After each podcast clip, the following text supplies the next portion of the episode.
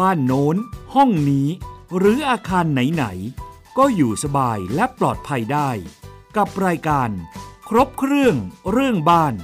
โดยชนาทิพย์ไพรพงศ์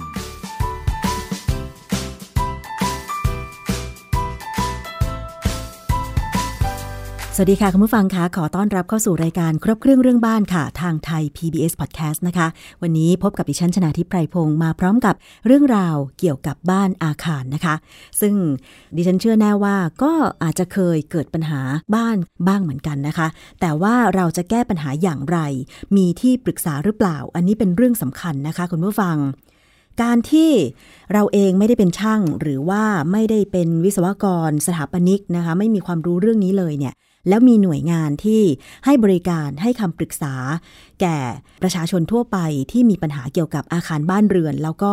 เป็นการให้คำปรึกษาแบบฟรี ไม่มีค่าใช้จ่ายเนี่ยนะคะ คุณผู้ฟังก็ถือว่า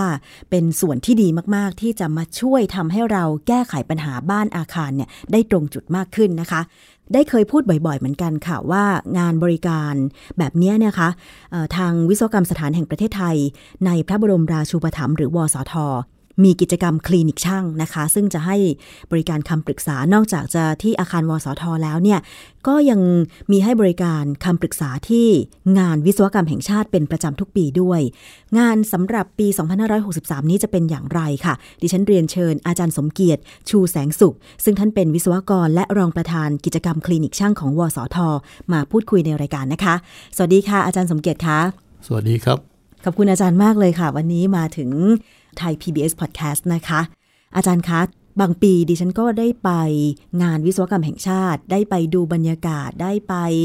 ดูเกี่ยวกับเรื่องของนวัตกรรมใหม่ ๆ งานวิศวกรรมแห่งชาตินะคะ แล้วก็รวมถึงเคยมีโอกาสได้ไปที่บูธคลินิกช่างด้วยนะคะ แต่สำหรับปีนี้งานวิศวกรรมแห่งชาติจะจัดขึ้นเมื่อไหร่คะวันที่ 11 ถึง 13 พฤศจิกายนนะครับ ปีนี้จัดที่ Impact Forum ที่เมืองทองธานีครับเมืองทองธานีครับ11ถึง13 พฤศจิกายน 2563 นะคะ ทั้ง 3 วันมีงานไฮไลท์อะไรสำคัญสำคัญบ้างคะอาจารย์ ก็มีเป็นเรื่องของสัมมนานวัตกรรมของทางวิศวกรรมพวกนี้นะฮะค่ะแล้วก็มีมีเรื่องของทางด้านวิศวกรรมหลากหลายนะฮะแล้วเราก็จะมีคลินิกช่างที่สำหรับประชาชนที่ที่มีปัญหาหรือสนใจจะมาปรึกษาเราก็ก็มาปรึกษากันได้ครับค่ะ อยากจะเรียนถามอาจารย์ค่ะ ว่าปัญหายอดฮิตที่ประชาชนเข้าไปปรึกษาที่คลินิกช่างเนี่ยคือปัญหาอะไรคะอาจารย์ เยอะที่สุดนะคือเรื่องต่อเติมแล้วสุดครับค่ะ ตัวตรงนี้เนี่ยก็มีมีทั้งเรื่องของช่างที่ทำไว้ไม่ไม่ดีกับบางทีเนี่ยเรื่องของตัวบ้านเองที่ที่ว่าบางทีมันก็อาจจะเกินปัญหาที่จะเยียวยาได้ ก็ก็มีหลายๆกรณีครับค่ะอาจารย์พูดบอกว่า ปัญหายอดฮิตที่ไปปรึกษาคลินิกช่างก็คือต่อเติมบ้านแล้วสุด แล้ว แนวทางในการให้คำปรึกษา อาจารย์ลองยกกรณีบางกรณีหน่อยได้ไหมคะว่ามีปัญหาหนักสุดแก้ได้หรือไม่ได้อะไรยังไงคะอาจารย์ คือส่วนส่วนใหญ่นะถ้าถ้าหนักสุดก็คือโดยทั่วไปก็คือบ้านเราเป็นเข็มยาว เวลาเราต่อเติมห้องครัวนะฮะก็บางทีต้องไปวางแปะกับรั้วด้านหลังรั้วด้านหลังนี่เป็นเข็มสั้นแล้วจริง ๆเขาไม่ได้ออกแบบมาให้รับแรง ปัญหาเนี่ยจะเยอะที่สุดก็คือเสร็จแล้วก็วางเอาเอาหลังคาเนี่ยไปเชื่อมกับตัว ตัวบ้าน สุดท้ายมันก็จะอ้าออกไป เพราะว่าพอมันมีน้ำหนักไปกดตรงที่รั้วด้านหลัง รั้วด้านหลังก็จะซุดไอไอตัวหลังคาที่มันไปเชื่อมติดกับตัวบ้าน มันก็จะโดนดึงออกมา สุดท้ายมันก็จะอ้าออกเป็นเหมือนกับเป็นรูปตัววีตัวตัวนี้จะเยอะที่สุด ปัญหาคือจะแก้ยังไง คือคือถ้าถ้ามันซุดตรงนี้จะแก้ยาก แต่ว่าจริง ๆ แล้วคลินิกช่างเนี่ยเรามีแจกแบบที่ว่า ต่อเติมยังไงให้ให้ซุดถูกวิธี ไม่ให้ซุดมันคงไม่ไม่ใช่ แต่ว่าให้ให้เราแยกตัวรอยต่อของตัวตัวที่ต่อเติมออกนะฮะถ้าไปในงานเนี่ยเราเราจะมีเอกสารตัวนี้แจกอยู่นะฮะค่ะทำไมถึงมีปัญหาตรงนี้มากสุด เพราะว่าเราเราพูดถึงโดยทั่วทั่วไปนะ อย่างสมมติเราเป็นทาวน์เฮาส์หรือเป็นตึกแถวเนี่ยด้านหลังเราก็จะมีเว้นตามกฎหมายอยู่ที่ประมาณ 2 เมตร 3 เมตรอะไรพวกนี้อยู่ไอ้ต่อเติมตัวเนี้ยมันจริง ๆ ก็ผิดกฎหมายอยู่แล้ว แต่โดยทั่วไปก็คืออ้าวกลัวอยู่ในบ้านอาจจะมีกลิ่นนะฮะก็ก็เลยเอาออกมาข้างหลังแล้วกัน แล้วก็พอพอเราเราต่อเติมตรงนี้มาเราก็จะทำเคาน์เตอร์บ้างแล้วแล้วก็ทำอะไรหลายๆอย่าง แล้วก็มีหลังคายื่นออกมา ส่วนตรงนี้ฮะพอเมื่อไหร่เรามีน้ำหนักไปกดอยู่ตรงนี้ ถ้าเราเราไม่ได้มีการทำโครงสร้างที่ดีที่ถูกต้องนะฮะแล้วก็ไปเชื่อมกับไอ้ตัวตัวบ้านเดิมเนี่ยปัญหามันก็เลยจะซุดแล้วก็ดึงเอาตัวบ้านออก แต่ถ้าจะให้ ถูกวิธีก็คือเราเราก็มีหลาย ๆ วิธีนะจะตอกเข็มสั้นก็ได้จะเข็มยาวก็ได้ แล้วก็ให้แยกส่วน อย่าให้ตัวที่ต่อเติมเนี่ยไปเชื่อมกับตัวอาคารเดิมค่ะคือเวลามันซุดมันก็ซุดของของส่วนตัวของเขาลงมาตรงๆ มันก็จะไม่มีปัญหาตรงนี้ออกมา อืม ค่ะหมู่บ้านทาวน์เฮาส์ประเภทนี้หรือเปล่าที่มีปัญหามากสุดนะคะอาจารย์ เรื่องของการต่อเติมครัวหลังบ้าน บ้านเดี่ยวพอมีไหมคะ บ้านเดี่ยวก็มีคือถ้าเมื่อเมื่อไหร่เราเอาไอ้ตัวไอ้โครงสร้างตัวเนี้ยไปวางอยู่บนรั้วข้างหลังบ้านฮะมันจะมีปัญหาทันที เพราะอย่างอย่างตัวตัวบ้านเนี่ยถ้าถ้าพูดถึงเสาเข็มนะฮะก็อาจจะรับน้ำหนัก 10 ตัน 20 ตันพวกนี้ แล้วก็เวลาเราเชื่อมตรงนี้ออกมาเนี่ยส่วนที่มาเชื่อมโครงสร้างเนี่ยไอ้ด้านตรงนี้มันยังไม่สุด แต่ไอ้ด้านหลังที่เราเอาน้ำหนักไปกดลงที่รั้วเนี่ยรั้วพวกนี้เสาเข็มรับน้ำหนักผมว่าน่าจะประมาณสักสามร้อยถึงหกร้อยกิโลเท่านั้นเอง เพราะฉะนั้นตัวตัวนี้พอมีน้ำหนักอะไรมาวางเนี่ย โดยที่รั้วเนี่ยเขาออกแบบมาเพื่อให้น้ำหนักของพวกอิฐเนี่ยหรือของรั้วเนี่ยมามาวางเท่านั้นเอง ทีนี้พอมันมีโครงสร้างส่วนอื่น ที่มันมีน้ำหนักมากกว่ารั้วขึ้นมา มันก็จะเกิดการซุดลงมา ทีนี้พอพอซุดแล้วเนี่ยตัวบ้านไม่ซุดตัวรั้วซุดมันก็เลยจะทำให้ตัวที่ไปเชื่อมกับบ้านเนี่ยมันโดนดึงออกไปค่ะ ระหว่างบ้านเดี่ยวกับทาวน์เฮาส์ถ้าต่อเติมครัวส่วนหลังบ้าน แบบไหนที่จะมีโอกาสเสี่ยงในการที่จะเกิดรอยแตกร้าวหรือว่าอาการซุดหรือว่าบ้านที่อาจจะมีรูปทรงผิดไปอะไรมากกว่ากันคะคือถ้าเผื่อว่าเราต่อเติมแล้วเอาน้ำหนักไปแปะไว้กับรั้วนะฮะ ปัญหาเหมือนกันเลยอ๋อไม่ได้ไม่ได้เกี่ยวกับว่าทาวน์เฮาส์เป็นลักษณะของบ้านที่ปลูกติดกันใช้ผนังร่วมกัน อาจจะใช้โครงสร้างเสาเข็มอะไรร่วมกันไม่เกี่ยวใช่ไหมคะอาจารย์ คือเราเราต้องนึกย้อนกลับไปก่อนว่า ปัญหาที่มันเกิดตรงนี้ เพราะว่ารั้วเนี่ยไม่ได้ออกมาให้รับแรงส่วนที่ตรงนี้ออกมา แต่ถ้าบางโครงการที่เขาเผื่อไว้แล้วนะฮะอันนั้นก็ก็ถือว่าโชคดีไป แต่โดยทั่วไปเนี่ยรั้วก็คือเขาออกแบบมาให้แค่มีน้ำหนักของรั้วลงค่ะงั้นถ้าเราต่อเติมโดยที่เอาเอส่วนของครัวไปแปะไว้มีหลังคามามาอีกอะไรอย่างนี้ฮะคือไอ้ตัวนี้คือน้ำหนักที่เพิ่มขึ้น ทั้งหมดเนี่ยมันก็ทำให้สุดทั้งนั้นฮะไม่ว่าจะเป็นบ้านเดี่ยวทาวน์เฮาส์หรืออะไรก็ตามใช่ไหมคะครับลักษณะบ้านหรืออาคารที่เป็นการปลูกชั่วคราว อย่างเช่น เพิงร้านค้าอะไรอย่างนี้ด้วยไหมคะอาจารย์ คือเอเดี๋ยวก่อน พูดถึงซุดนะฮะค่ะถ้ามันซุดตรงๆเนี่ย มันก็ไม่มีปัญหาค่ะไอ้ตรงตรงที่เราพูดที่ที่ว่ามีปัญหาคือมันไปเชื่อมกับตัวตัวบ้าน ทีนี้พอพอไอ้ตรงที่ไปเชื่อม แล้วตรง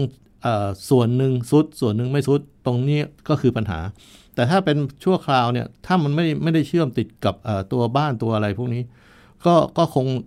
ไม่ได้มีปัญหาอะไรเพราะสุดตรงๆนะค่ะนั่นแหละค่ะ คือปัญหายอดฮิตนะคะ ที่ไปปรึกษากับวิศวกรอาสาของคลินิกช่าง คุณผู้ฟังที่มีปัญหาแบบนี้เนี่ยนะคะ ก็ ต้องลงชื่อไปก่อนไหมคะอาจารย์ก่อนที่จะเข้าไปที่งานวิศวกรรมแห่งชาติเพื่อขอรับคำปรึกษานะคะ ลงชื่อก่อนก็ดีครับ จะได้นัดกับทางวิศวกรที่ที่ตรงกับสาขา แต่ไม่ลงก็ไปได้ครับอ๋อค่ะ ถ้าลงชื่อก่อนนี่ลงชื่อได้ที่ไหนคะไปไปที่ของคลินิกช่างชื่อคุณนุชฮะเดี๋ยวเบอร์โทรศัพท์นี่ต้องต้องดูในในนั้นอีกทีหนึ่งอ๋อสามารถเข้าไปที่เว็บไซต์ของวสทได้เลยใช่ไหมคะอ๋อค่ะ เรื่องของการต่อเติม อาคารแล้วมันซุดมันแยกจากตัวบ้านเดิม คุยกันหลังใหม่นะอาจารย์บอกว่ามันเคยมีกรณีที่บ้านเอียงแต่ไม่รู้ว่าเอียงตั้งแต่ก่อสร้าง อันนี้เป็นยังไงคะอาจารย์ คือคือปัญหาตรงนี้นะครับมันมันอยู่ตรงที่ว่าก่อนหน้านู้นมันก็คงจะเอียงมาแล้ว แต่ว่าบางทีเราไม่ได้สังเกต แล้วเราพอเมื่อเมื่อไหร่ที่เราเราสังเกตอันนี้คือพฤติกรรมของคนทั่ว ๆ ไปนะพอพอเมื่อไหร่ที่เราสังเกตแล้วเราก็จะเอ๊ะ มันใช่ดิแล้วแล้วมันก็จะเยอะขึ้นเยอะขึ้น บางเคสนะฮะมันเยอะขึ้นจริง แต่บางเคสก็ไม่ได้เยอะขึ้นนะฮะตรงตรงนี้เราเราถึงจะเน้นบอกว่าเมื่อไหร่มันมีเอียงมีซุดอะไรเนี่ย มามางานนี่ฮะเรามีแจกไม้บรรทัดวัดลอยลาวด้วย อืมค่ะเป็นอันเล็กๆ หรือเปล่า ใช่ครับอันเล็กๆค่ะ ตรงนี้ที่ที่เราอยากจะเน้นตรงนี้คือ เราอยากให้ทางเจ้าของบ้านเนี่ย คอยตรวจสอบ ว่าบ้านคุณเนี่ยซุดจริงหรือเปล่า โดยที่เอาตรงเนี้ยไปไปวัด แล้วก็ไปวัดตรงตำแหน่งที่ว่า ที่เราเราวัดไว้เดิมนะฮะ แล้วก็พยายามจดไว้ด้วยวันที่เท่าไหร่ ตรงนี้ยังเพิ่มขึ้นไหมหรืออะไรอย่างเงี้ยค่ะที่มาปรึกษาเรานะฮะ ผมว่ามากกว่า 70 หรือ 80%ด้วยซ้ำไปที่ที่เราแนะนำตรงนี้ไปแล้วไม่ได้กลับมาอีกเลย เพราะว่าจริง ๆ แล้วเนี่ยมันไม่ได้เพิ่มขึ้นค่ะคือคือมันมันมีอยู่ก่อนแล้วนะฮะ แต่ว่าอ่ามีมีบางบางเคสก็คืออ๋อตรงนี้มันเพิ่มขึ้นเพิ่มขึ้นไอ้ตรงเนี้ยเราเราถึงบอกว่าถ้างั้นตรงนี้มาแล้วมามาหาเราอีกทีหนึ่ง แล้วก็สำคัญคือถ่ายรูปเยอะค่ะๆเพราะว่าโดยโดยทั่ว ๆ ไปเนี่ยแรกๆเนี่ยมันมันอาจจะเอ่อพอเราสร้างสร้างบ้านเสร็จนะฮะตัวบ้านเนี่ยพอเริ่มเริ่มต้นใช้งานก็มีน้ำหนักเข้ามา แล้วก็ขนของเข้ามาเข้ามาเนี่ยตรงเนี้ยมันต้องมีการซุดอยู่แล้วค่ะพอสักช่วงหนึ่งเนี่ยถ้าเขาออกแบบมาดีทำมาดีนะฮะการซุดมันก็จะอยู่ตัว แต่ทุกทุกการซุดบางทีมันก็จะมีรอยร้าวขึ้นมา ที่ที่ตรงที่ว่าผมบอกว่าเเวลาเราไปวัดแล้วเนี่ย พอตอนหลังมันก่อนหน้านู้นมันมีรอย แต่พอรอยมันไม่ได้เพิ่มขึ้น มันอยู่ตรงนั้นเองมันก็คือตรงนั้นก็คือซุดอยู่ตัวแล้ว ถ้าซุดอยู่ตัวแล้วแล้วมันส่วนอื่นมันก็ไม่ได้มีเรื่องของซุดเพิ่มขึ้น ผมก็แนะนำเลยว่าสามารถซ่อมได้เลยแต่มันมันก็มีไอ้รอยร้าวเนี่ยก็มีบางส่วนที่มาจากเรื่องของเหล็กหนวดกุ้ง ก็คือเหล็กที่ออกมาจากเสาเวลาเราก่ออิฐนะฮะมันมีเสียบเสียบเหล็กตรงนี้อยู่ ตรงตรงนี้บางทีมันก็มีรอยร้าวอยู่ ก็คือเรื่องอันนี้คือเรื่องของการก่อสร้างที่ทำไว้ไม่ไม่ได้มาตรฐาน หรือแม้แต่เรื่องเสาเอ็นทับหลังนะฮะพวกนี้ก็ทำให้รอยร้าวที่รอบวงกบที่ออกมาเป็นทะยางมุมออกมาคือตรงเนี้ยถามว่าปัญหาอันตรายไหมคือถ้านิดๆหน่อยๆมันมันไม่ได้มีรอยอะไรเยอะแยะก็ไม่อันตราย แต่ว่าตรงถ้ามันมีพวกนี้เนี่ยผมว่าถ่ายรูปมาแล้วมาปรึกษาเราดีกว่า แล้วเราจะให้คำคำแนะนำได้ว่าเออตรงนี้นะคุณควรจะต้องทำอะไรยังไงนะครับ ค่ะ อะอันนี้ก็คือเรื่องของปัญหากังวลใจว่าอย่างนั้นเถอะนะคะ เวลาเราเห็นรอยร้าวฝาผนังบ้านเสาบ้านอะไรก็ตามนะคะ ด้วยธรรมชาติของคนที่ไม่ใช่ช่าง หรือวิศวกรหรือสถาปนิกอะค่ะ ก็กังวลใจไว้ก่อนนะคะ ทางที่ดีที่สุดก็คือปรึกษาผู้รู้ค่ะ แล้วนอกจากนั้นล่ะคะอาจารย์นอกจากปัญหาที่ว่าบ้านร้าวบ้านสุดแล้วยังมีวิศวกรในสาขาต่างๆ เช่นอะไรอีกบ้างที่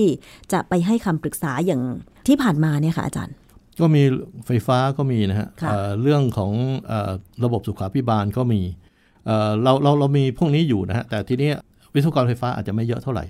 ถึงถึงบอกว่าถ้าถ้ายังไงถ้าจะปรึกษาเรื่องไฟฟ้านะได้ฮะก็คืออยากอยากให้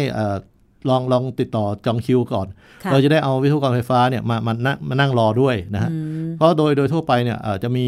โยธาเยอะนะฮะแล้วก็สิ่งแวดล้อมคือคือก็ก็ก็มีก็คืออย่างผมนี่ก็เป็นสิ่งแวดล้อมด้วยนะฮะ จะหลักๆก็เป็นพวกประมาณนี้เท่านั้นนะฮะ แต่ถ้ามีมีสาขาอื่นหรืออย่างจะปรึกษาเรื่องกฎหมายหรืออะไรเราก็มีนะฮะที่ที่รับราชการอยู่อยู่เขตอยู่อะไรพวกนี้ก็ก็พร้อมให้คำปรึกษาได้ครับอ๋อค่ะ อย่างเรื่องของระบบดับเพลิงนี่มีวิศวกรให้คำปรึกษาด้วยไหมคะอาจารย์ในคลินิกช่างระบบดับเพลิงเนี่ยเขาก็ให้คำปรึกษาได้นะเพราะจริงระบบดับเพลิงเนี่ยในในบ้านเนี่ยจริงๆตัวนี้มันเป็นเรื่องของเครื่องกลกับสิ่งแวดล้อม สิ่งแวดล้อมกับเครื่องกลควบกันดูดับเพลิงอยู่ มันเกี่ยวข้องกันยังไงคะสิ่งแวดล้อมกับเครื่องกล คือตัวนี้เราก็จะต้องออกว่าออกแบบว่าระบบตรงนี้มันต้องใช้น้ำจากที่ไหน ต้องมีแรงดันอะไรเท่าไหร่นะแล้วก็เดินท่ออยังไงแต่แต่ถ้าเป็นตัวตัวบ้านเฉยๆเนี่ยเราจะไม่ทำกัน เพราะโดยพวกนี้คือเป็นพวกอาคารสูงถ้าเป็นบ้านเราก็จะเน้นเครื่องเอาดับเพลิงมือถืออะไรเท่านั้นเองอะค่ะ ในปัจจุบันเนี้ยค่ะ อาจารย์ไฟไหม้เกิดขึ้นบ่อย ไม่ว่าจะเป็นบ้านหลังเล็กบ้านหลังใหญ่หรืออาคารสูง อย่างเมื่อวันก่อนเห็นข่าว อันนี้อาจจะไม่ใช่เพลิงไหม้ที่จากตัวอาคารโดยตรงอะค่ะ แต่ว่าเพลิงไหม้อาคารด้วยเนี่ย เพราะว่าเกิดอุบัติเหตุ จากที่เห็นภาพข่าวข่าวนั้นเนี่ยนะคะ โอ้โห น่าสงสารมากที่คนที่มีบ้านอยู่ ริมถนนเนี่ย เวลาเกิดเหตุไม่คาดฝัน รถบรรทุกน้ำมันรั่ว แล้วเกิดเพลิงไหม้อะไรอย่างเงี้ยคือ ไม่สามารถที่จะช่วยเหลืออะไร อย่างเช่นการดับเพลิง อย่างทันท่วงทีได้เลยอะไรอย่างเงี้ยต้องหนีเอาตัวรอดก่อนอะไรอย่างเงี้ยค่ะ คือคือตรงนี้ผมว่าก็คงต้องหนีเอาตัวรอดก่อน แต่จริง ๆ เนี่ยผมว่าโดยทั่วไปเนี่ยโดยโดยกฎหมายนะด้านหลังเนี่ยเขาไม่ให้ต่อเติม ผมไม่รู้ว่าข้างหลังต่อเติมหรือเปล่า มีอาจารย์อย่างกรณีที่เป็นข่าวเนี่ยนะคะ บ้านเป็นอาคารพาณิชย์ อาจารย์ได้ยินข่าวไหมที่รถน้ำมัน ชนรถบรรทุกแล้วก็ดูดูข่าวอยู่ดูข่าวอยู่ใช่ไหมคะ แล้วบ้านที่เสียหายที่สุดเนี่ยเป็นห้องแถวขายหนังสือ แล้วปรากฏว่าพอได้ยินว่าเกิดอุบัติเหตุหน้าบ้านช่วงกลางคืนเนี่ยนะคะ เปิดประตูมาดู ปรากฏว่าไฟกำลังลุกไหม้แล้วระเบิด โชคดีที่ปิดประตูลงมาทัน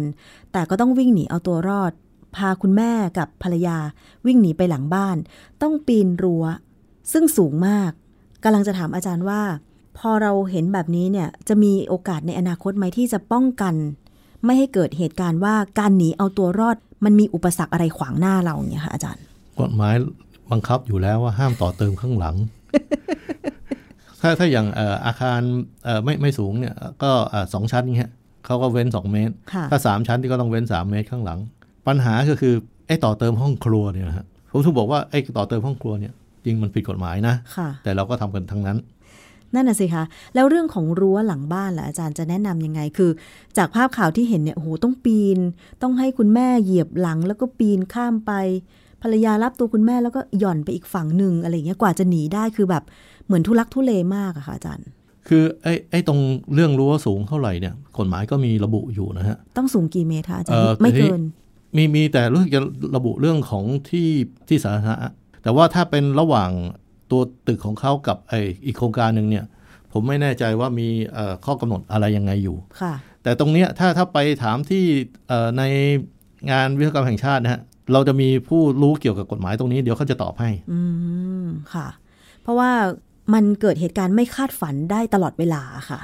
คือไอเหตุการณ์ไม่คาดฝันมันเกิดได้ตลอดเวลา แต่การต่อเติมผิดกฎหมายก็ทำอยู่ตลอดเวลาเหมือนกัน ก็เลยกลายเป็นว่าเวลาเกิดเพลิงไหม้หรือเหตุการณ์อะไรที่เราต้องเอาตัวรอดหนีออกจากบ้านให้เร็วที่สุดแบบเนี้ย มันก็เลยมีอุปสรรคนะคะ อย่างเครื่องกีดขวาง หรือการ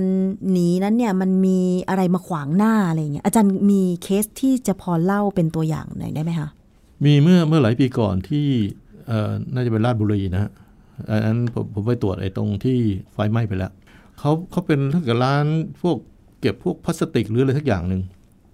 ด้านหลังปิดล็อกไว้อย่างแน่นหนาเลย ลูกเจ้าของร้าน ตอนตอนนั้นอะไฟไหม้อยู่ข้างล่างขึ้นไปข้างบนอะเขาเขาวิ่งลงมาแล้วแต่แล้วออกไม่ได้ค่ะเพราะว่าข้างข้างหน้าจะวิ่งออกหน้าบ้านเนี่ย มันมีไฟขวางอยู่ค่ะ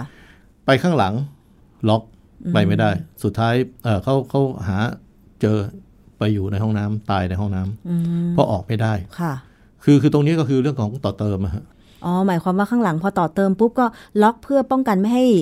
คนข้างนอกเข้ามาได้ใช่ไหมคะอาจารย์ แต่จริงๆก่อนหน้านู้นเราก็มีเรื่องของไอ้มุงลวดเอ้เหล็กดัดพวกเหล็กดัดที่ที่มันมีกฎหมายอยู่เหมือนกันที่ว่าตอนตอนหลังบอกว่าต้องมีช่องเปิดเท่านั้นเท่านี้เพราะก่อนหน้านั้นก็สมัยเมื่อหลายสิบปีก่อน ก็มีกฎไอ้ตัวนี้ออกมาให้เห็นอยู่ว่าตายอยู่ในตึก เพราะว่าติดเหล็กดัดออกไม่ได้ค่ะ ปัจจุบันนี้กฎหมายเกี่ยวกับเรื่องของเหล็กดัดว่ายังไงบ้างคะอาจารย์ มีเข้อกำหนดช่องเปิดนะฮะ ไว้ตัวตัวนี้แต่ผมผมจำไม่ได้ แต่ว่ามันมันมีข้อกำหนดตรงนี้อยู่ แต่ปัญหาคือเวลาทำเนี่ย เราห่วงเรื่องของขโมยขโจรทรัพย์สินเรามากกลัวคนอื่นจะเข้ามาบ้านจนไม่คิดว่าถ้าเกิด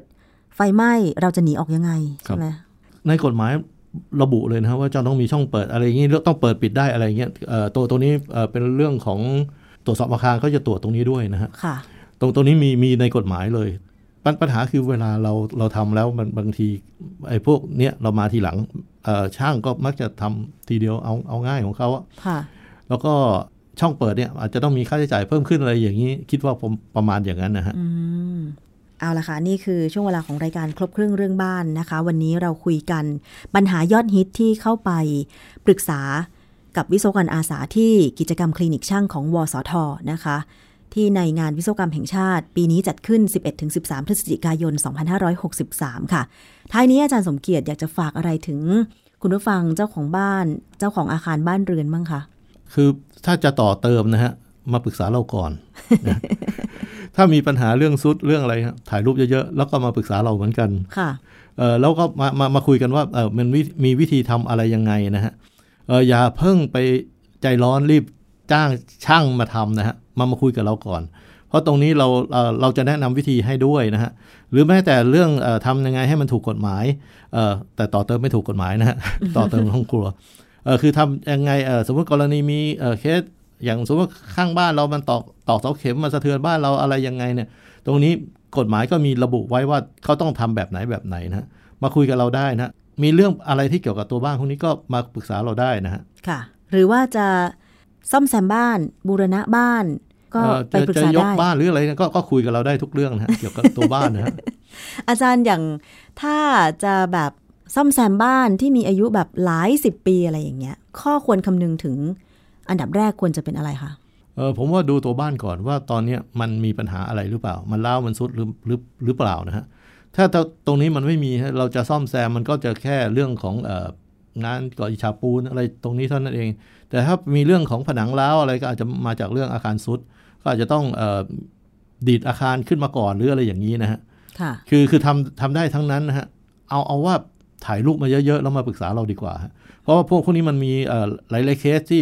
เคสหนึ่งเนี่ยเราก็แนะนำแบบหนึ่งแบบเคสหนึ่งแนะนำแบบหนึ่งนะครับ อืมค่ะ แต่ว่าเท่าที่เห็นเนี่ยนะคะ ส่วนมากถ้า เขาคิดจะต่อเติมบ้านหรือเกี่ยวกับการก่อสร้างอะไรเพิ่มเติมเนี่ย ก็มักจะไม่ค่อยที่จะไปปรึกษาผู้รู้เท่าไหร่ เพราะว่าบางทีการไปขอรับคำปรึกษามันเหมือนมีค่าใช้จ่ายอย่างเงี้ยอาจารย์ ใช่ไหมมามาคลินิกช่างครับไม่ไม่เสียเงินเลยครับ แล้วแล้วเราเราก็จะไม่มีเรื่องของผลประโยชน์ทับซ้อนด้วย เราไม่ไม่บอกว่าตรงนี้ต้องเอาช่างเราไม่ไม่ไม่เลยเราเราจะแนะนำ วิธีการเท่านั้นนะฮะอื